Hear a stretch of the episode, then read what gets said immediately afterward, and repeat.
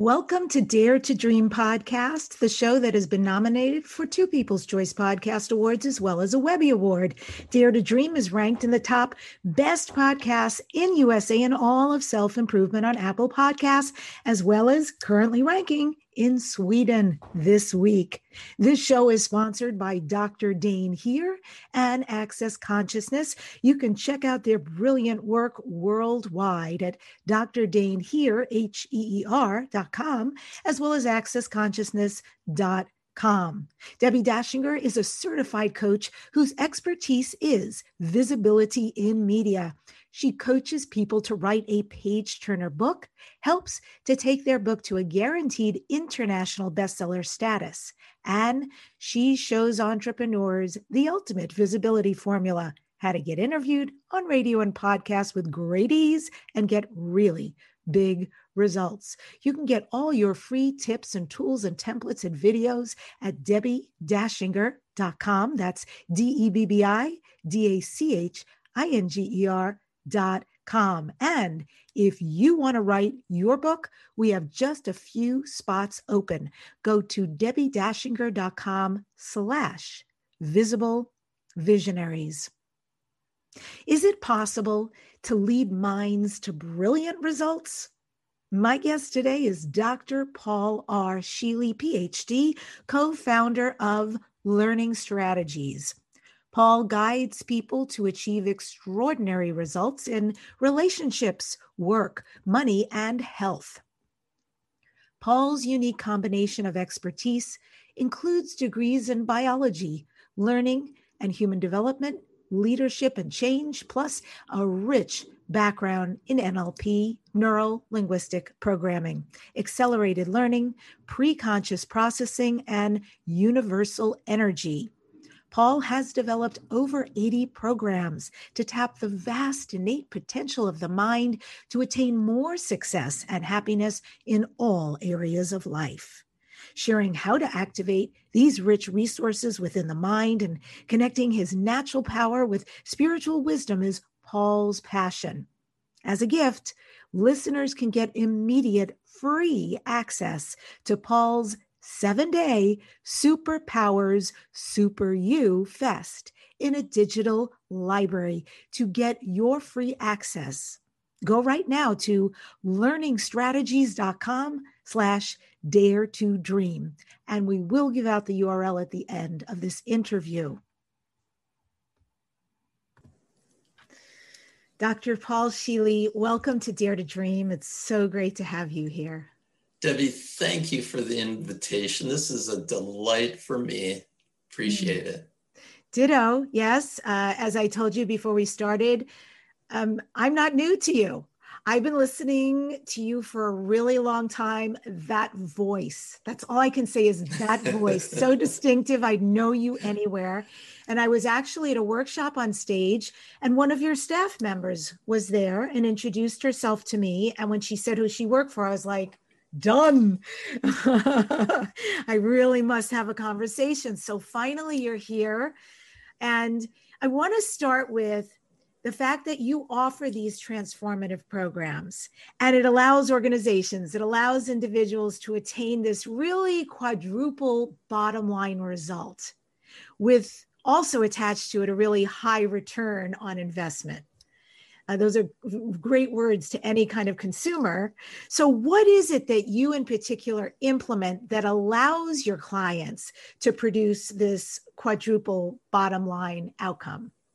Well, the, the concept of a, a quadruple bottom line, Debbie, comes from my work in transformative learning, my doctoral work and the research in conscious businesses. And one of the things that we've recognized is that a lot of the practices that we've engaged in over the last hundred years are not sustainable going forward. And so we look at how do we create businesses that generate positive returns in four different areas a world that's socially just, that's environmentally sustainable, that's economically sustainable, and that's fulfilling for everybody that plays. And there is no more powerful entity in the world than business.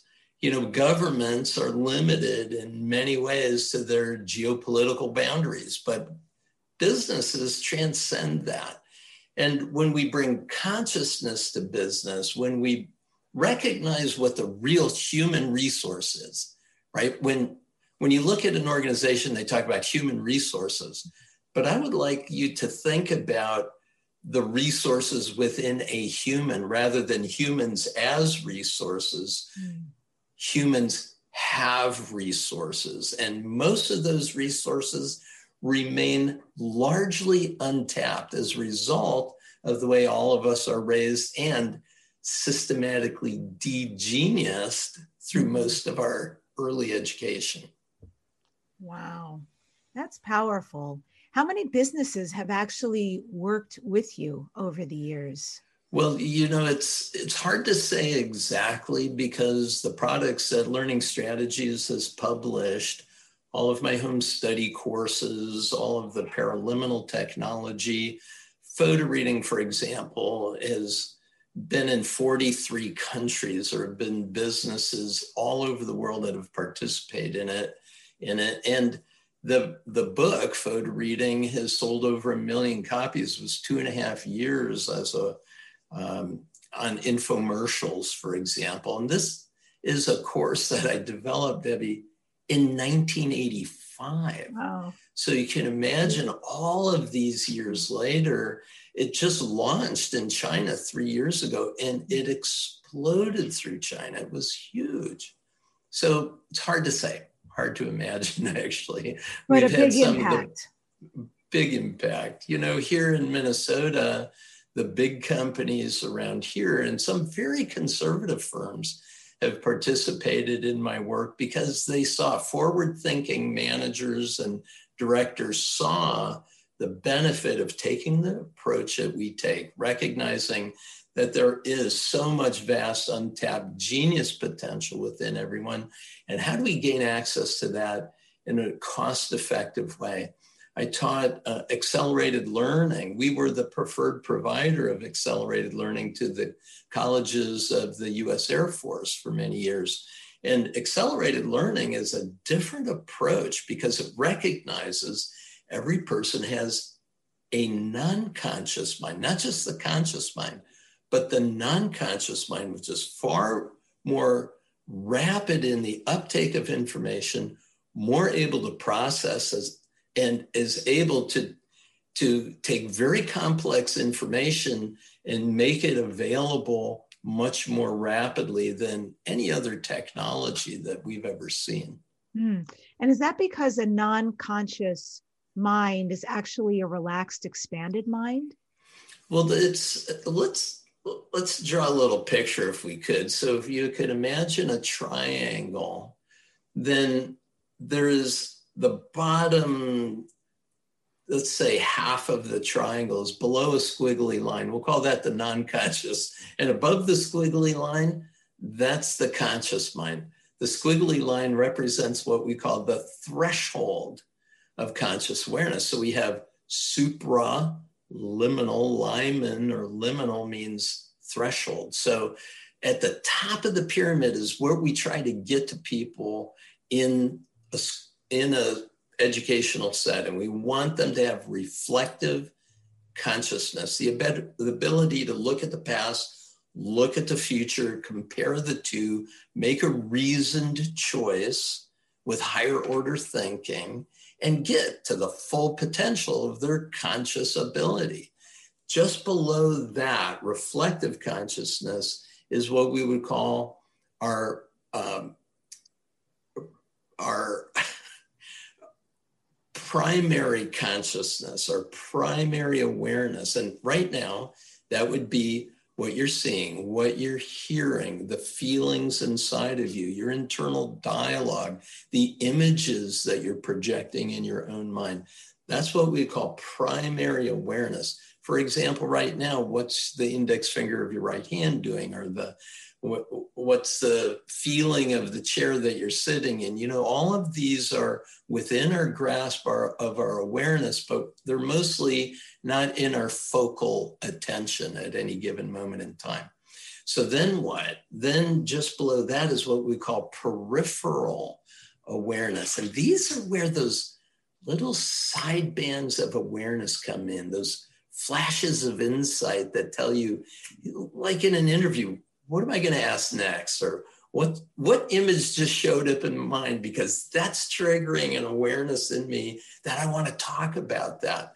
So, right there is that's the place where the non conscious and the conscious begin to interface. So, all this rich resource within us comes up into that peripheral awareness. And that's where your insight, your intuition, your creative flashes have a tendency to come from. It's your non conscious mind. But here's the important thing to get if you could take the whole database of your conscious mind, everything you have learned that you could recall, everything that you've studied, everything that you've witnessed, take all of that information, put it in a circle you could stand on, let's say 15 inches around.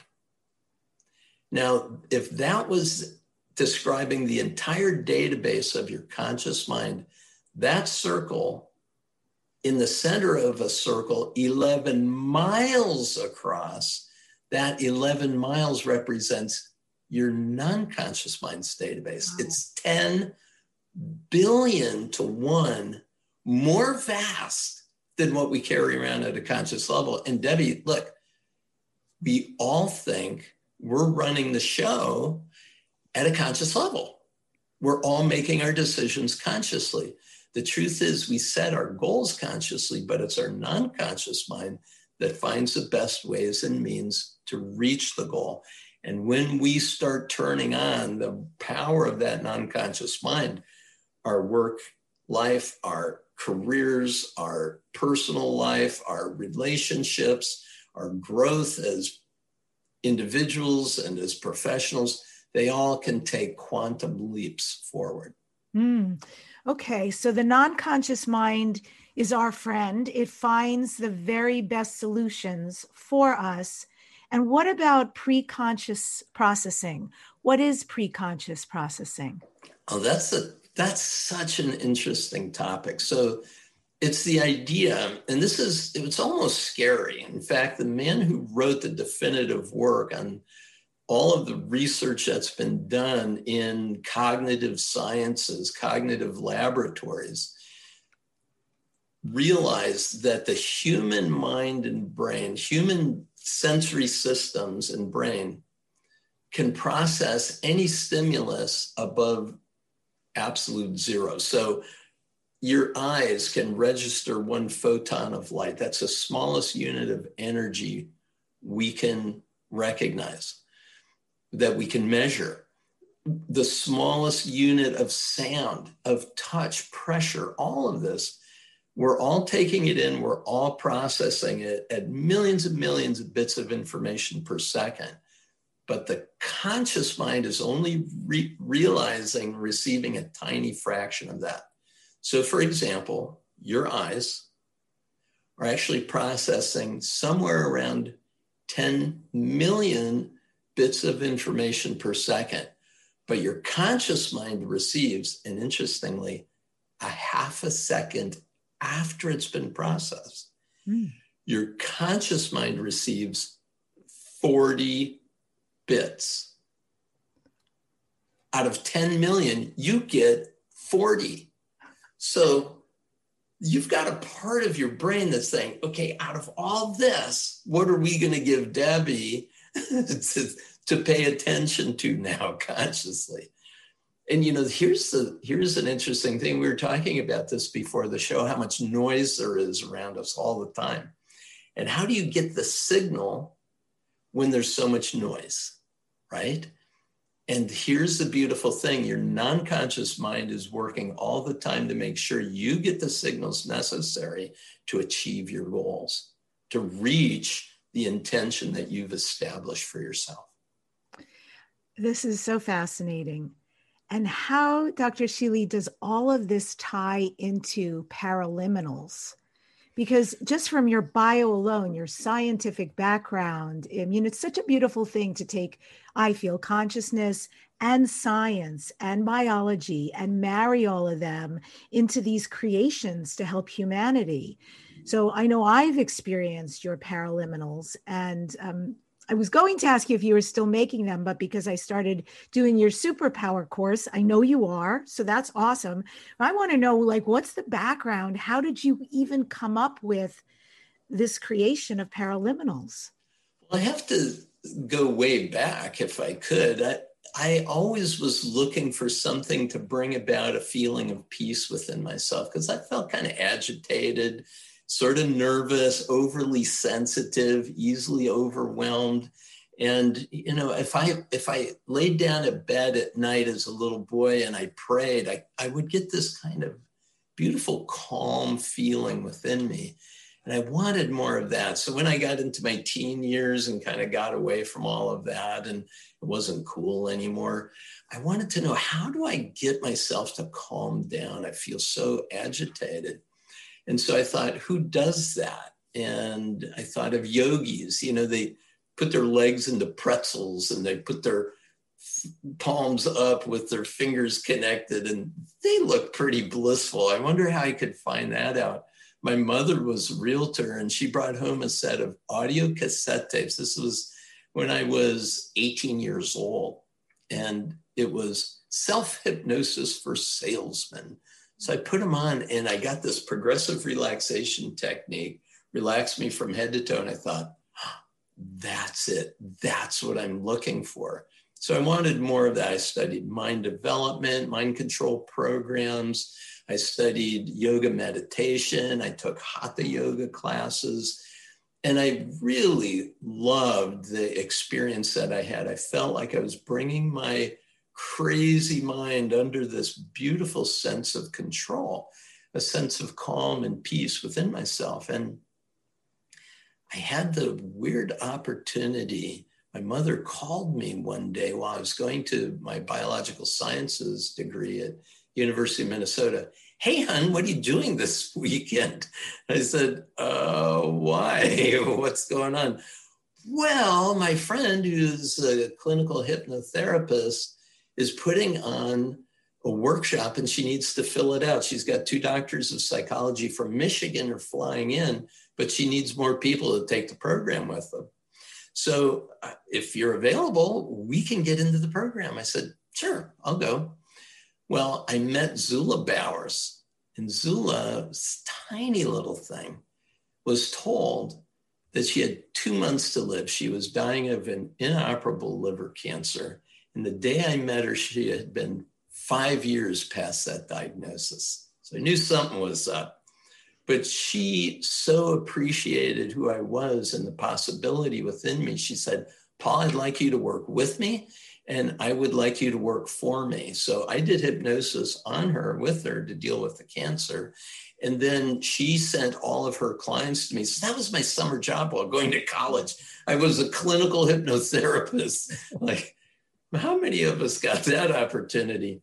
Anyway, that started it. That really did. And I was a fan of Earl Nightingale cassettes and all of the, you know, the uh, Nightingale Conant programs. And I was walking on campus one day, and Debbie, there is a voice that occurred to me, and it said, We don't need more cassette tapes to tell people how to live their lives. What we need is a way to bring them in touch with the resources that are already within them, and then show them how to bring those resources forward. I thought, I'm on it. i will go for it. And interestingly, it was 12 years later that the first commercially available paraliminal recording came out. Now, the term paraliminal was in direct contrast to what's called subliminal. A subliminal recording is one where things are said to you, but you don't hear any of it. It's below the threshold of your conscious awareness. And as an educator and as an adult learner, I said, so I've made the change, but have I learned anything? Right. And it turned out years later, when I studied subliminal perception and preconscious processing, that the most powerful subliminal message, are you ready for this one? Mm, sure. Yeah. Mommy and I are one. Wow. I know, and I'm thinking, I love my mother, but really, I mean, I don't want to get a thousand repetitions of mommy and I are one. So I said, I'm going to create this audio technology that would speak to both ears, but because I have my voice speaking to different messages simultaneously, it's going to go beyond your conscious ability to process it. And so we get to the same benefit that begins working directly with your non conscious mind. And so that's para means beyond, and then liminal means threshold. So beyond the threshold of your conscious perception. Mm. And now you have over 80 of them.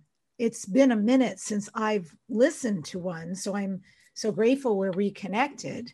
Um, so I want to shift into the superpowers because I know through the superpowers course, people can access, you have a a really special price, which I'm going to definitely take a look at myself. So, because it's Dare to Dream, let's explore that. How do inborn superpowers are how are they utilized for vital gifts, and what do you mean by superpowers so people understand that?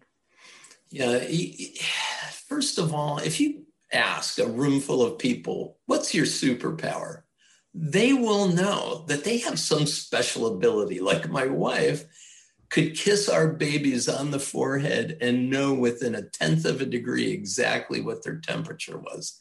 It was their superpower, you know, or you might set a timer and let me know what it is. And I could tell you about four seconds before that timer goes off, almost absolutely, or wake up without an alarm clock, you know, superpowers like walking on a bed of hot coals with in bare feet or to insert a needle in the skin and have it come out one hole or go in one hole out the other and then before pulling the needle out decide which of the two holes will it bleed out of the left right both or neither. I mean we've got these abilities. All of us do but some of them are more expressed but dr buckminster fuller said out of 10,000 children, we're all born genius, he said. We're all born genius, but out of 10,000 born in the world today, 9,999 of those will be D genius by the time they reach the fifth grade. Now, you might ask, so why are we getting D genius? But more importantly, when my wife Libby and I raised our three boys, we said, they're born genius. We know that what we have to do is run interference to make sure that they don't get D-genius. And interestingly, remember that fifth grade idea that Buckminster Fuller spoke of? All three of my kids were identified for the gifted pullout program. So they would get extra attention and work and all that. They loved it. But when they were getting ready to go into the fifth grade, Debbie, each one of them came to me and said, Dad, I want to drop out of the gifted program. I said, Why? Don't you like the work? Oh, I love the work.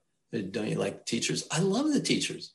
Well, what's the deal? Well, none of my friends want to be in it anymore. And I thought, okay. So I said, Let me ask you if you would be willing just for one more year to do it, would you? And they said, Yes, I will. so they were happy to step into the power and genius that's within them. But you could see the culture was dragging them down to be more mediocre, to not stand out.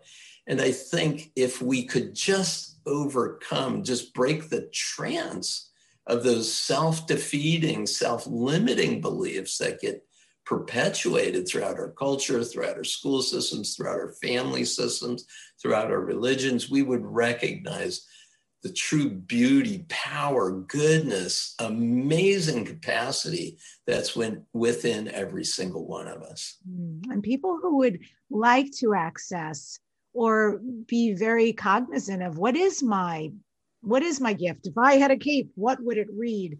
How would you tell them to understand best exactly what that is? Because I do feel like leading with that in life, having an awareness of that is very powerful when you can cultivate it. I agree. And if we could think about gifts and talents that are unique to us, I like to think that we're not merely human, but we're spiritual beings having a human experience.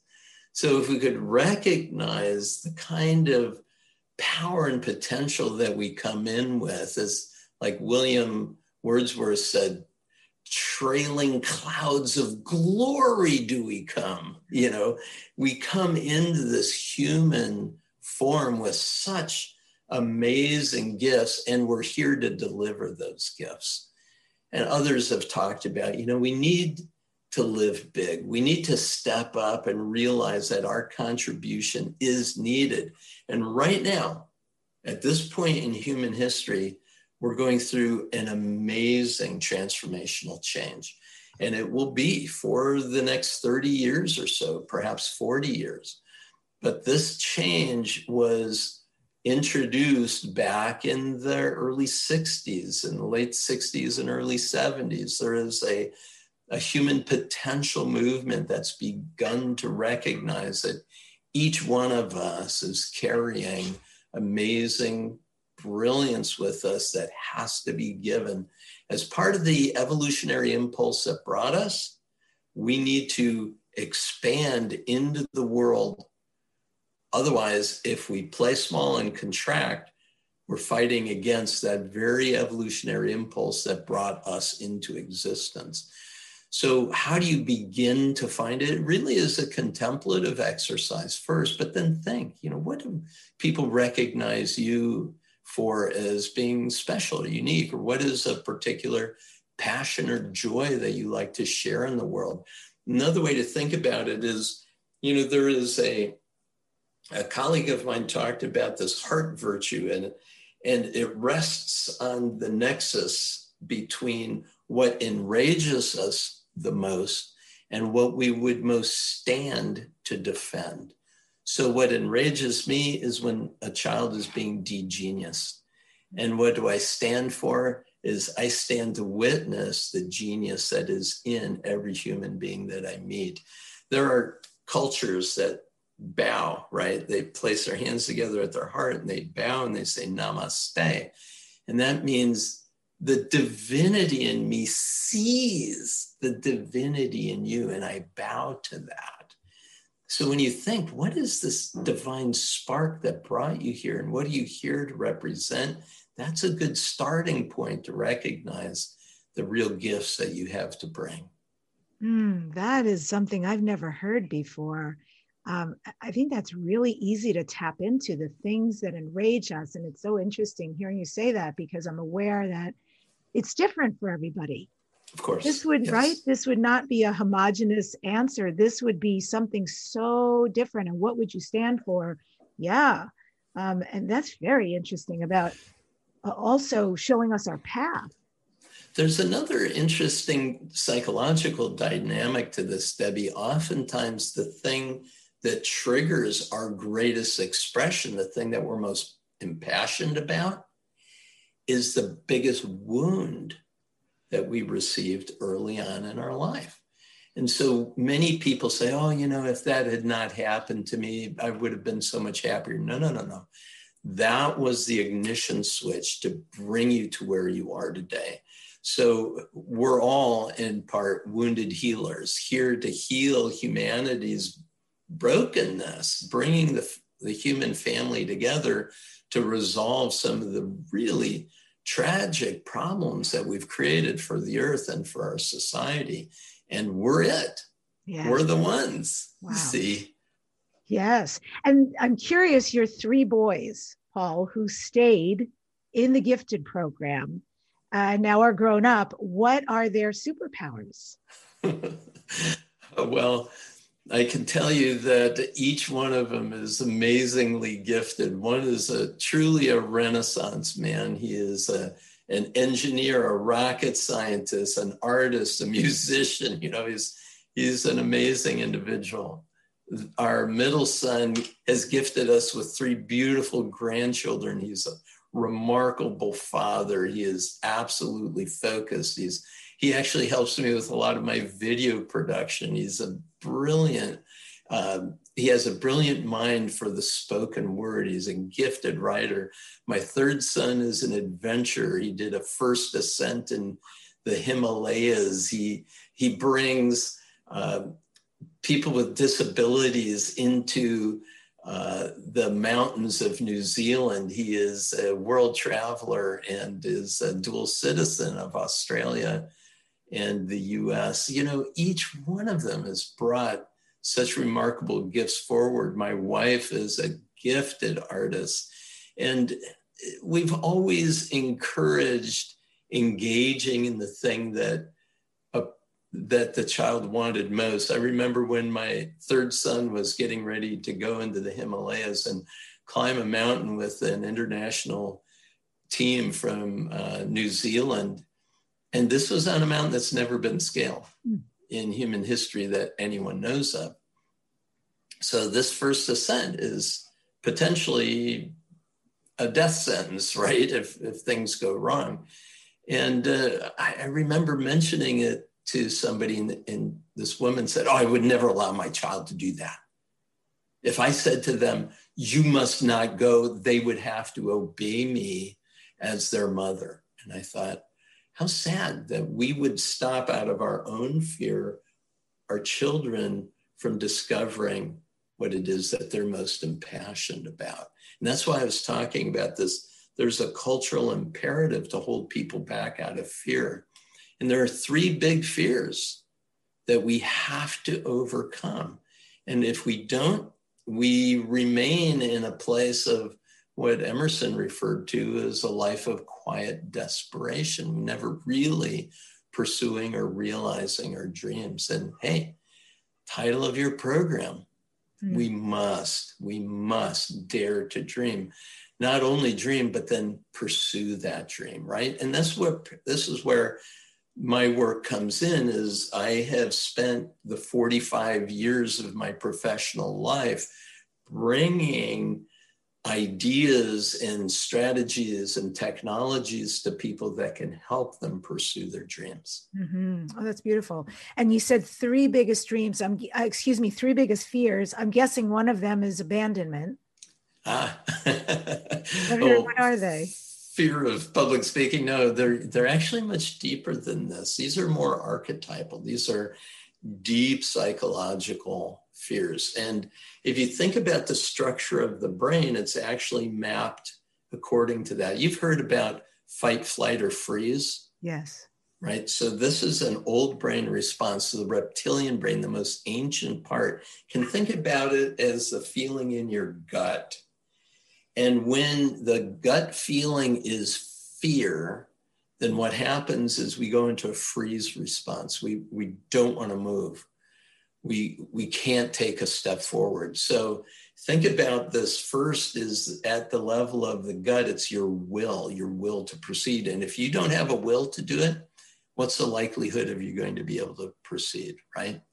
The next one is controlled by that limbic system, the midbrain, the emotional brain, which is really associated with your heart area. So when your heart is broken, it's because the people that you love and that you think love and, and care for you might kick you to the curb. What will others think? If I do this and fail, what will others say? And look, this is a deep archetype because as a tribal species, if we got kicked out of our tribe, we're gone, you know, we're done for, really. We must be in community to survive. So this is a, a the second fear, and it's the fear that I don't belong or I might not be loved. Now, the third fear is the one of the neocortex, which surrounds both of those old parts of the brain. And this is where you could think about it as your head, essentially, your mind. And this is the idea that I'm not worthy. I'm not young enough. I'm not old enough. I'm not smart enough. I'm not thin enough. I'm not tall enough. I'm not short enough. I'm not whatever enough. I'm not enough of something. And this plagues so many people. So when an opportunity presents itself and that fear just flashes in front of us, we might pass on that opportunity and it would go to someone else. Like when that voice came to me, Debbie, about producing paraliminals, will you know, build yeah. this product I had I had to pursue this one for a long time, and it actually required digital audio technology, which didn't exist mm. in 1976 when it first came to me. It didn't exist, interestingly, until 1988 was the first digital audio recording software. And the audio engineer that I knew used to work at Paisley Park with Prince. I was talking to him and he, I told him what I needed. I said, it's like word processing. I have to take this paragraph and this paragraph. I need to put them together. He said, I'm the only one on the planet who can do it for you, Paul. Yeah, it was like one of those, it was one of those God moments, right? When you're in the right place at the right time, successfully engaged in the right activity. And we can all be there. When we're in the flow of pursuing our passion it's mm-hmm. as if all the resources we need will come to us. But if we stop at the threshold of moving forward on a dream we have out of fear i don't belong i won't be loved I, I don't have the resources i need i don't have the time the money the energy whatever it's game over we miss. We miss the opportunity that's presented itself. Mm.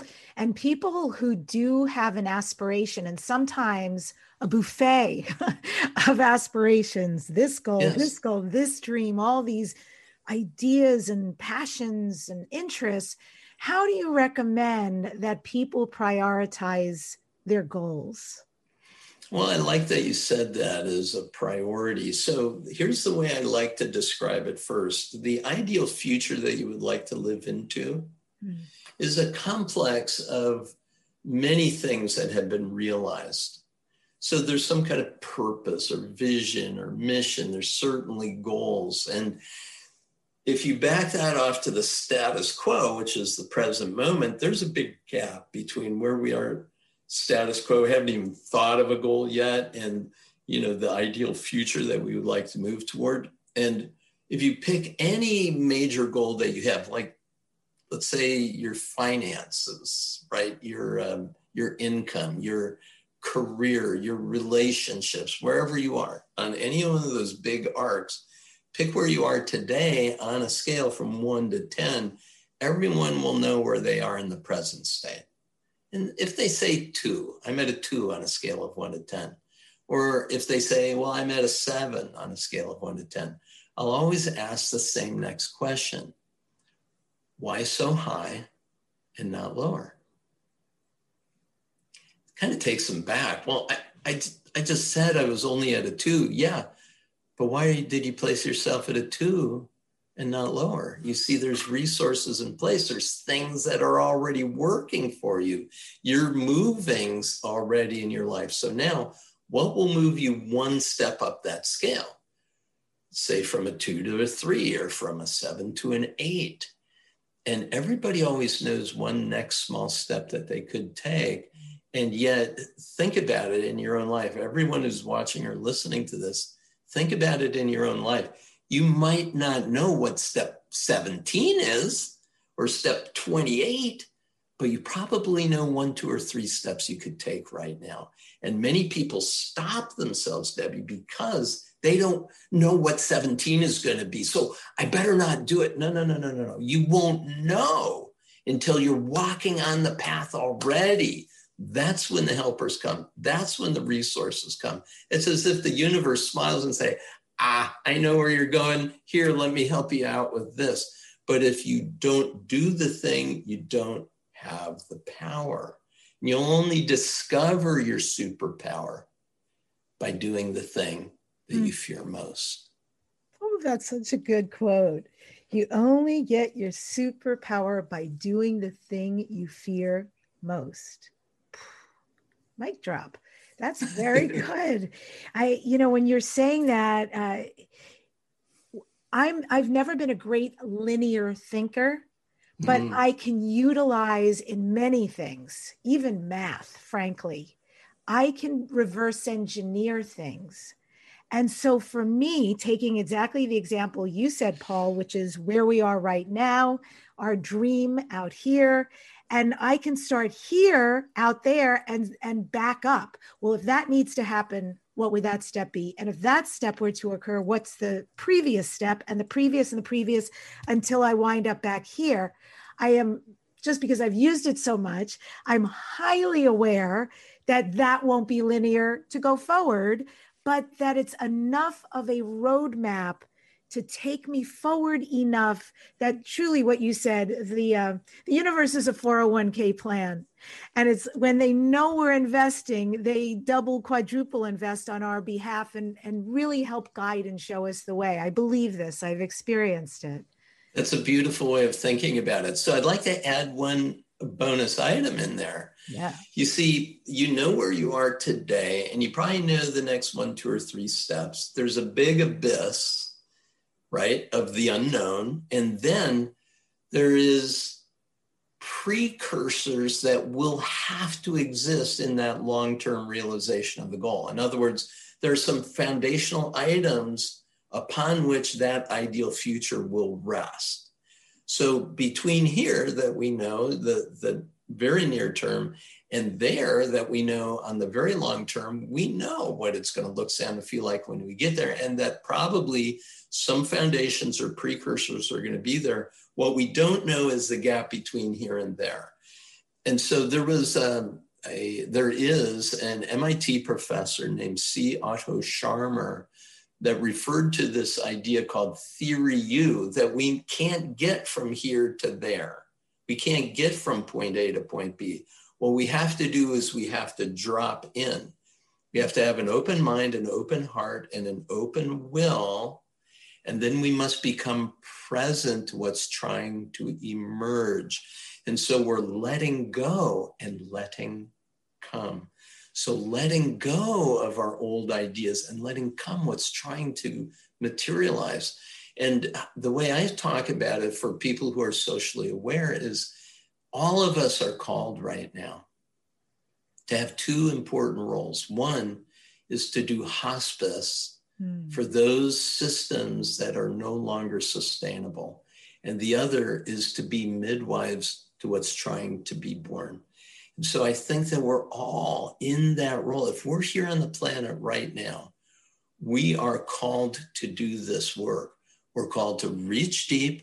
We're called to hold the big dream to recognize that this is what we must do and dare to do in our lifetime to go all in, will, heart, head, live wholeheartedly every day and do whatever it takes for as long as it takes to keep making progress. Now, when you don't know what to do, that's when the universe steps in. It, it gives us this presencing, as this MIT professor refers to it.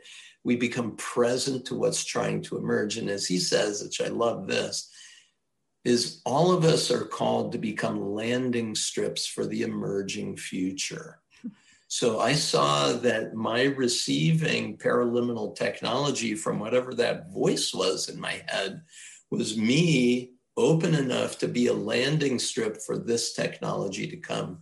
And so, you know, here we are, some six, seven, eight million paraliminal recordings later in 185 countries. You know, Debbie, this is an amazing gift that was presented to me. I had to doggedly pursue it for 12 years in order to really track down how to make it happen. I saw you several years ago. I always follow the emotional freedom technique summits. Oh, and there you were with the Ortners. You had um, a couple of sessions that you offered. And mm. I love EFT tapping. I do it myself almost every day. Is yeah. this something that you incorporate into your practices? Yes, very definitely. I have developed a protocol called the Joy Spring Protocol Mm. So every couple of hours, you stand up, stretch, take a drink of water. You, you do some opening, you know, kind of stretch, and then some cross lateral movements or a little yoga or a little qigong for 20 seconds, some tapping for 20 seconds, and then a brief drop in, which is to place us in touch with that non conscious realm within us. The whole thing, the whole protocol takes about 90 seconds. I've built it into an app, and that app is soon to be released. So I, I hope you bring me back on your show so I can tell you all about it. It's so cool. But then we also have a special button on there. If you're in a mood or a, a state that you really don't like, you're in rage or you're sad or you're depressed or you're confused or whatever it might be, I'll take you through three rounds of all eight tapping along with uh, affirmations that I give to you that you say to yourself. So we have a profound emotional shift and we really recognize we're in charge, but we're not necessarily at cause all the time. You see, sometimes things happen that cause us to feel that way or a thought comes in. Thoughts occur to us, and sometimes those thoughts are depressing or anxiety producing. But when they do come in, our response can be what we choose it to be. And that's really key is that we recognize that we have agency, we have the power to make a shift in the direction that would be more effective, more elegant, more um, on point to what it is we're trying to create. Mm, yeah, I'm in. That app sounds amazing. and I keep, as I'm listening to you, Paul, I'm hearkening back to what you said in the beginning and somewhere in the middle, and and really hearing your wounded healer. Eh, you know how extraordinary that you grew up with this antsy feeling inside, and really wanting to seek a place of peace inside of yourself, which has led you on this extraordinary journey and still today finding new ways to incorporate and implement healing modalities in really new innovative ways that I haven't heard of.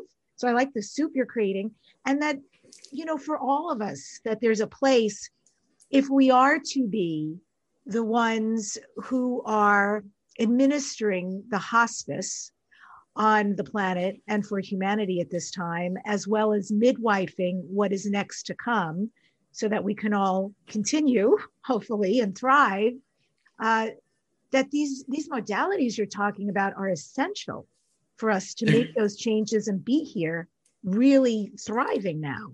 It's so true. And Debbie, what a beautiful summary to what we've talked about. I just love your mind. You have the ability to synthesize and recognize everything we've talked about in such a nice little Mm. package. I appreciate you about that. And let me say that I studied yoga meditation with a master from a Brahmin family, had a master who was a Shankaracharya of India, the high holy person of India, Swami Rama. And he was a Himalayan yogi, came to the United States. My master was a professor at the University of Minnesota. And he was the one that taught a super conscious meditation on campus. I attended it, and that was, you know, I was all in. Uh, he said, if you're going to study with me, first you need to know you're welcome to, but no mind altering drugs. That means no alcohol, no marijuana, no LSD, no anything. I just got to campus. What are you telling me? I can't drink. Do not Finally, deny me. I know. So here I was. I had just experienced 45 minute bliss, and I'm looking at my hand saying, okay, alcohol, bliss, alcohol, bliss. Okay, I'm in for bliss. So for seven, eight years, I was really disciplined. And I, years later, like 30 years later, I attended a, a lecture he gave and a five day silence retreat. And during the, tr- the retreat, he said something. This is his name at this time was Swami Veda Bharati. Beautiful man, passed away recently, but he was a most amazing teacher. At age nine, he was lecturing to 10,000 people on the Upanishads. I mean, he was brilliant, brilliant scholar, Sanskrit scholar. And he said these words. He said, Those of you studied with me 30, 35 years ago, you know, I gave you a lot of disciplines. And in my silence, I'm thinking, Yeah. he said, Well, forget about all of them. At which point I wanted to yell, What? You know, so he said, Yeah, forget about all of them. Just take two minutes every few hours during the day and drop into a place of silence. At which point I did. And I thought, he's right. Now, as soon as the retreat was almost over, he pulled me out of silence into his study and said, Paul, I want to talk to you. I know you build these home study programs. My son took your photo reading program. It was amazing. He said, do you think there's something we can do? And I said, absolutely. This is what it looks like. And I built the whole thing for him right in front of him. And he said, that sounds great. When can we start? I said, I'll book up time in the studio this week. So on Friday, we did our first recording. We finished it in London uh, the next year, and it's called Meditate with the Himalayan Masters. And what we do is we take his best 30 minute meditation, we do four of them throughout the series, his best 30 minute meditation, and then right after it, a minute and a half to three minute drop in to silence with an, an abbreviated technique and it's magical because look, Debbie, who has time to meditate for a half an hour every day, right? Or twice a day? Come on, it's not reasonable, especially with our busy lives. We can't do it. But here's what he said whatever the mind does repeatedly becomes the mind's habit. So that's why I built the app to take us throughout the day, a few times around a concept of one of five emotions. So we rotate through those five emotions, one each day. So today would be joy.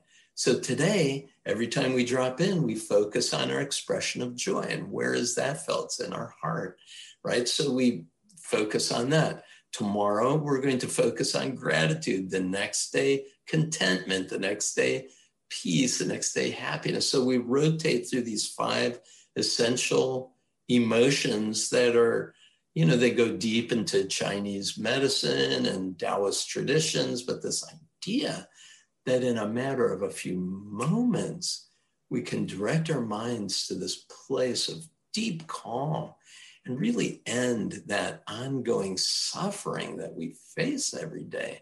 It makes mindfulness meditation super easy for anyone. Yeah, wow. That's incredible. So meditate with Himalayan masters and it sounds like you incorporated everything you learned from him and what you created with him also into this app that we'll all be yes. waiting for. Yes, and right I, now, yes, I'm sorry.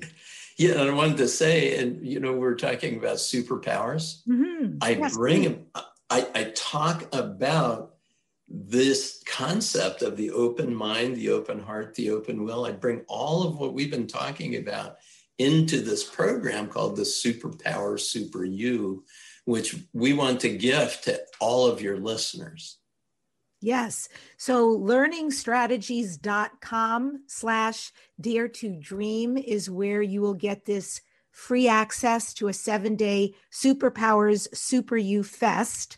I'm on day three right now. Um, and I'm enjoying it. I'm watching one every day. And so, this library that we can access, can you tell us a little bit about it? And what was your mission in creating it for us? Well, I really wanted people to awaken to the fact that they have untapped resources within them. It's what we've been talking about since the beginning of our show today it's this idea that there's so much that's been marginalized, that's been discounted, that's actually fully available to us right now if we would break that trance of limitation. And so the superpower super you mindfest is a way it, it's a, almost a full hour session i mean the sessions vary a little bit and they last just for a day. So once you click on it, you can't go back to it, but you get a day to listen to it. And in that seven days, I'll also say for each of these superpowers, whether it's abundance and money or your relationships or your results or your powers or your body, your emotions, your mind, we go through these seven different subject areas. There are several paraliminal recordings that would support you in realizing what I'm talking about in terms of the exercise I gave you, the thing that you could work with today and get immediate benefit from. But if you want to take each one of those deeper, there are these paraliminals that would be helpful. And then what Learning Strategies has done is they've made the opportunity available to purchase the entire library of paraliminals at a way reduced rate to what's normally available on the website or in a direct mail. Oh, okay. I, that was going to be my question um, because I was hoping that would be an option at some point. Yes. Mm-hmm. And you mentioned finances, so I want to ask you about that. So, especially right now, it's it's it's interesting out there, and there is a frustration among some people because they have this real desire to move the ceiling, if you will, to go beyond their limits and to really build financial strength. To me, finances are freedom so, is there a way that people can live from an abundant money, money mindset, abundant money mindset that's reflected abundantly on the outside as well? So, the inside outside abundance job. I, I really like that idea, the inside work that we need to do to have a mindset of abundance. So, let me first define abundance and what's how's that different from prosperity hmm. so abundance is, it's the natural state of the universe. The universe is infinitely abundant. The amount of energy and power within the universe is incredible. As my teacher said, there is the light of 10,000 suns in every atom of your body. So we know how profound the universe really is.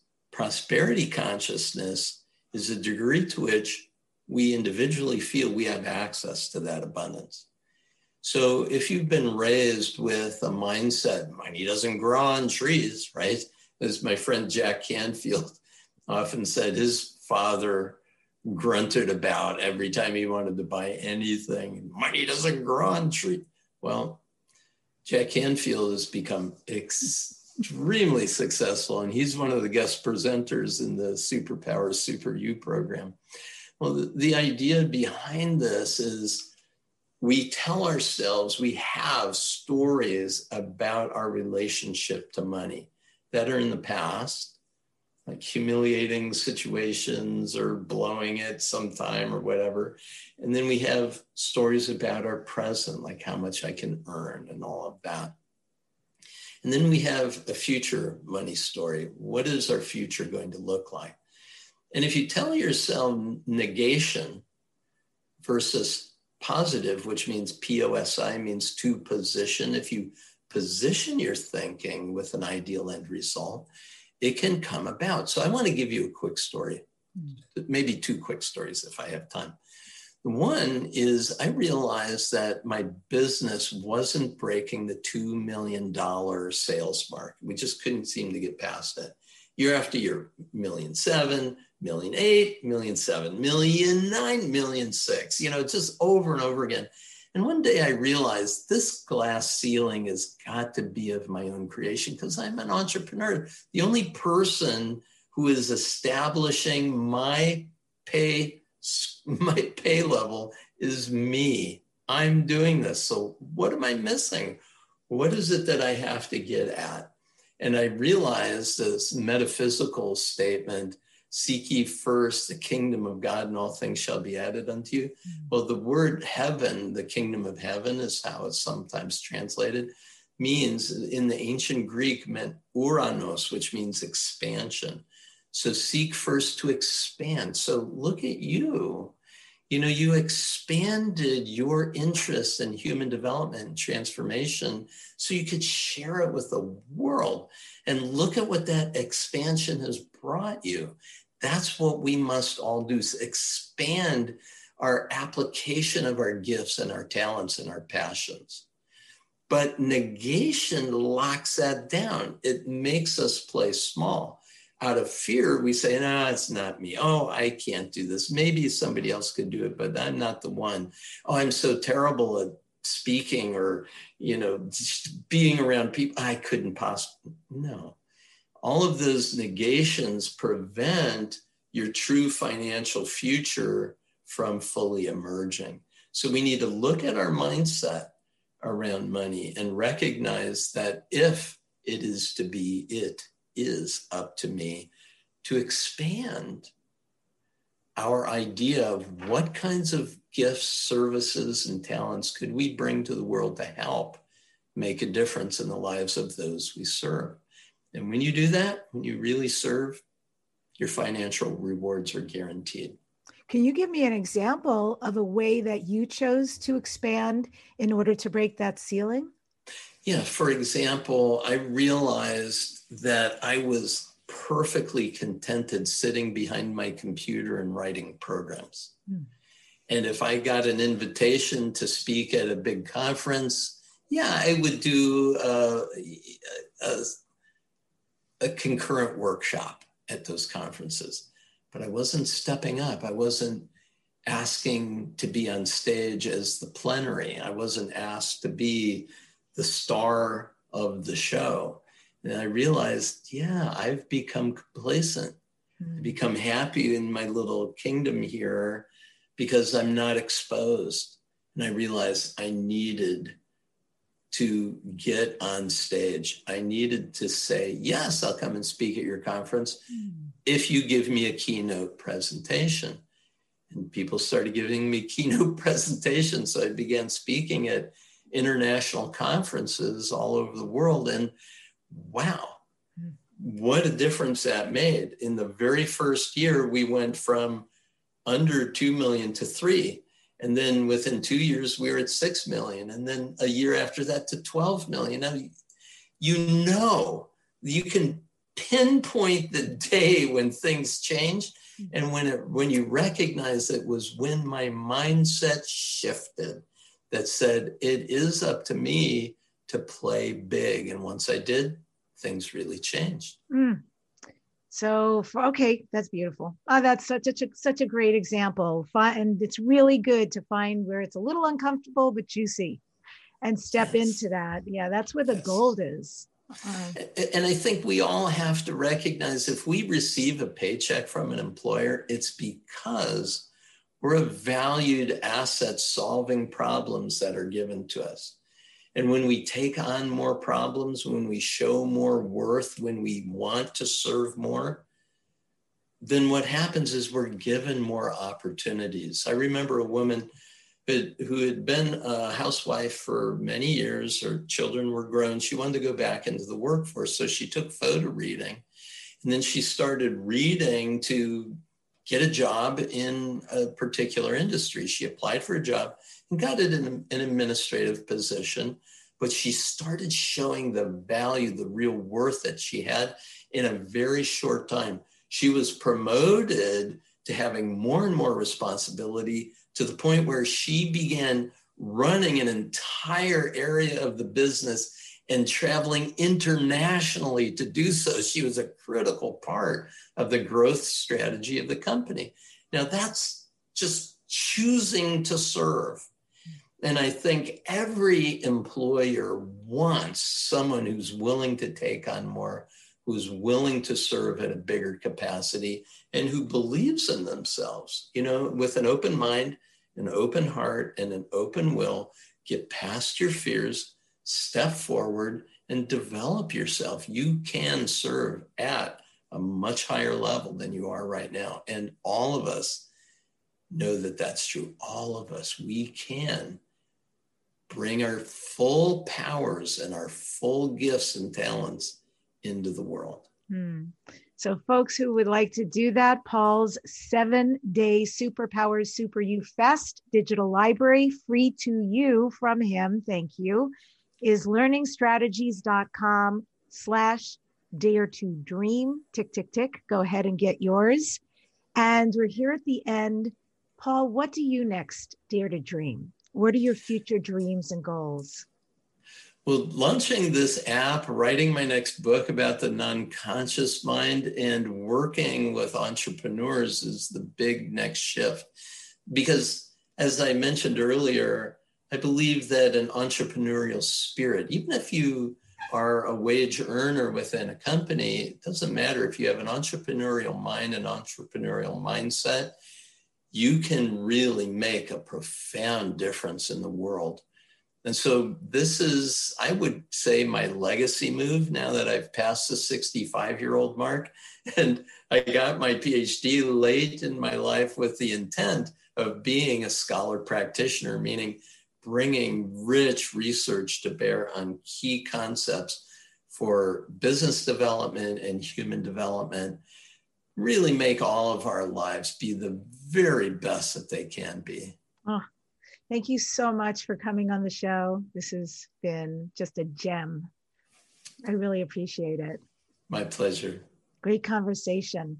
And I'm going to end today's show with this quote we discover that our insecurities and our flaws are things that we actually need to embrace, and we recognize them as our superpowers. All the quirks you've spent years trying to hide, they are actually your superpowers. They're what set you apart. They make you you, and only you can be that. Subscribe to this number one weekly transformation conversation the next guest next week will be Cyndi Dale, who also hails from Minnesota. So we're on a streak. She's an internationally renowned best-selling author, speaker, healer, and business consultant. And Cyndi is president of Life Systems Services. She's conducted over 65,000 client sessions and presented trainings worldwide. She's a professional clairvoyant and she's provided intuitive counseling and healing to over 30,000 individuals. We'll be talking about her new book. If you're listening to us on podcast and you'd like to see myself and my guest, go to youtube.com slash Debbie Dachinger. And thank you so much for joining us today. Remember, don't just dare to dream, dare to turn all your dreams into your reality.